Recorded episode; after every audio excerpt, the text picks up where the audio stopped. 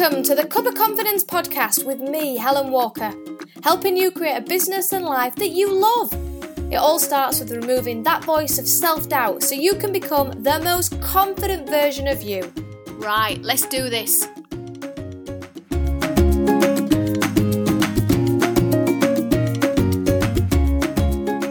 Are we born confident? I'm asked this question by so many of my private clients, and here's what I tell them Absolutely not. Nobody's born confident. It's a total myth. Now, I get that it's hard to believe when you have a head full of self doubt, yet you're surrounded by women who have confidence coming out of their ears, that you might think that people are born confident. But believe it or not, confidence is something you develop as you go through life. We put ourselves in new situations and environments, and our confidence grows. Now, you might be thinking, but I do put myself in new situations, but I still doubt myself. So here's the difference confident people take action despite feeling afraid or doubting if they can do it or not, because there's no guarantees in life.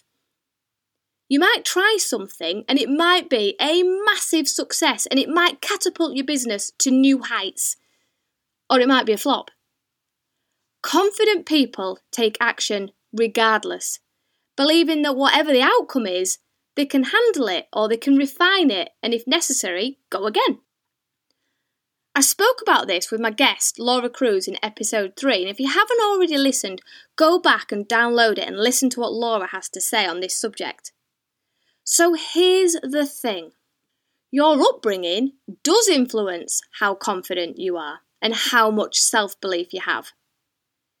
Now, if your parents were worriers and afraid to take action and maybe worried about what other people thought and pretty much played it safe, chances are that's how you'll be.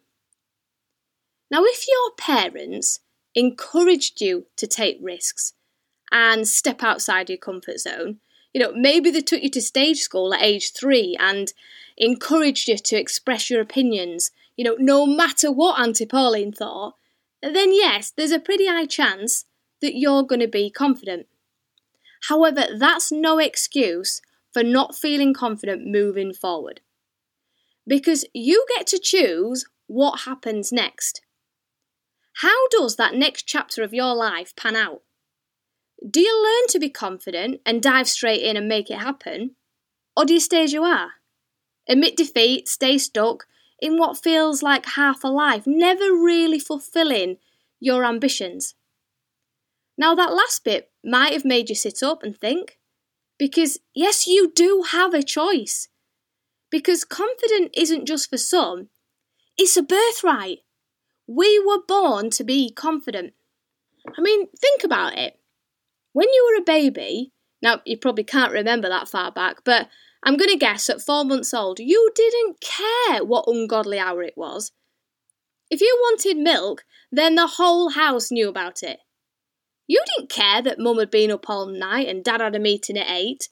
Now, before you start jumping and down, I know that's terribly stereotypical of me, but back off, I'm making a point. You knew what you needed, and you just asked for it.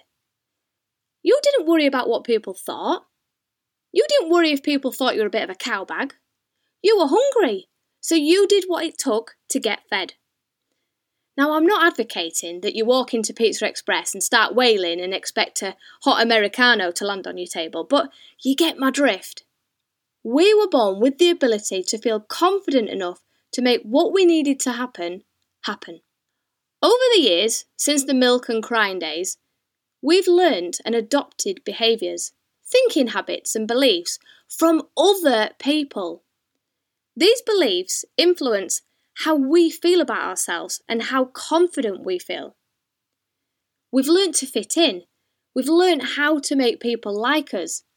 Because the need to be liked is so strong, it is so wired into us that we will forego all our dreams just to be liked, even by people that we don't really care for. It's criminal when you think about it. We have actually adopted other people's beliefs as if they are total truths. Maybe you were told You know, don't brag, it's showing off. Don't cause a scene. You look an idiot if you're wrong. Money doesn't grow on trees. Save for a rainy day. If you want to be successful, you've got to work hard. All of these beliefs we adopt as our own. They shape our lives and the decisions and the actions we take. We don't shout about our business and what we're selling because that's showing off. We don't want to get too big for our boots, else, what will other people think? I couldn't possibly give it a go. I mean, what if it fails? I look a right loser.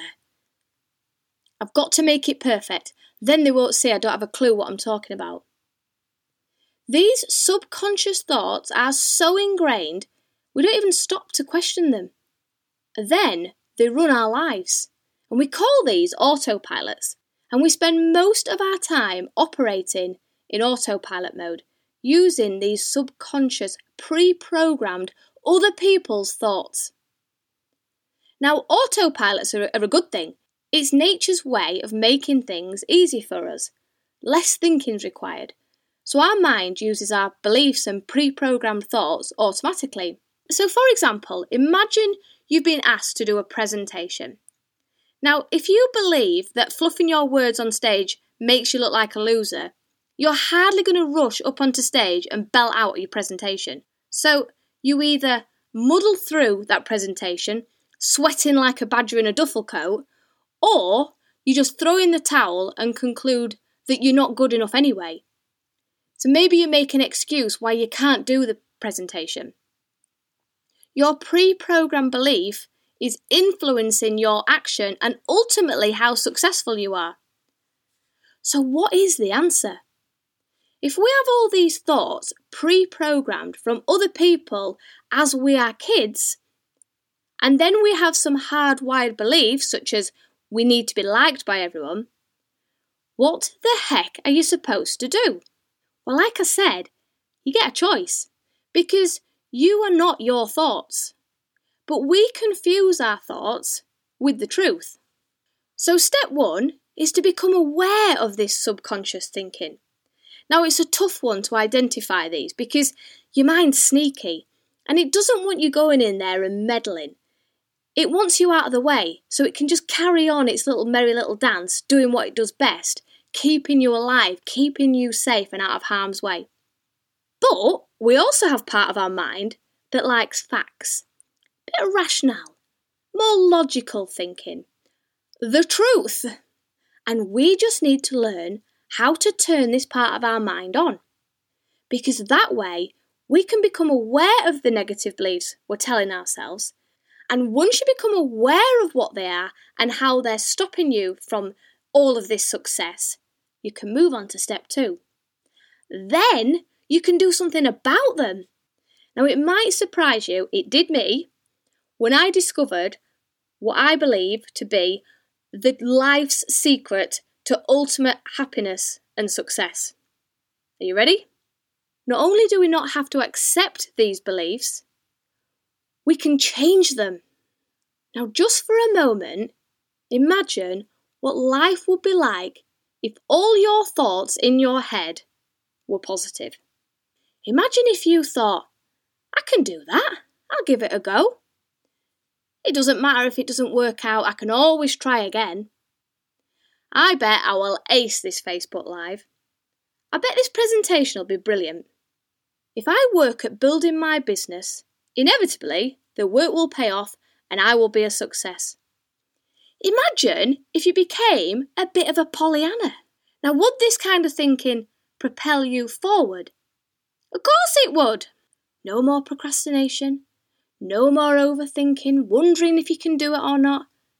No more blank minds, no more feeling stressed and anxious. Imagine the time you would save by not overthinking. It's tremendous! Take it from me. Once you stop avoiding doing stuff because you're, well, scared, you have so much more time on your hands.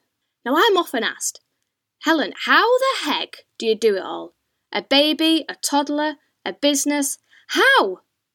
Well, it's not easy, but it's a damn sight easier when you don't waste time overthinking and feeling scared and trying to make everything perfect. When you feel confident, you just take action. You just step out of your comfort zone and go for it, no matter how you feel, scared or otherwise. So, how do you change these thoughts?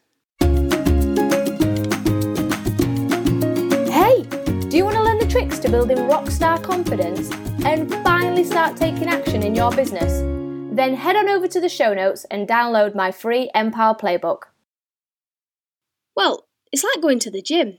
If you want to build muscle, you've got to hit the weights and work out. Our mind is no different. We just need to give it a workout. Now, if you've read Marie Forleo's amazing book, Everything is Figure Outable, she talks about changing your beliefs. See, it's not just me saying this. She says that any limiting belief can be erased and replaced. And best of all, changing your beliefs doesn't have to be hard, it just takes awareness, desire, and practice. I have to admit, when I read this, I did want to give old Marie a big high five. So, firstly, become aware of your thoughts. Which thoughts do you want and which thoughts don't you want? Now, it does take practice. It can be difficult to differentiate the truth from a thought, but they're very different. But if we have believed a thought for years and years, it can often be tricky to see it for what it really is a thought that's not true. Now, this is where I come in to help you identify those tricky, stubborn beliefs that you just can't shift. Marie also tells us that our brains are highly adaptable. Another high five to Miss Forleo. The brain is like a muscle, in that it changes and gets stronger with use.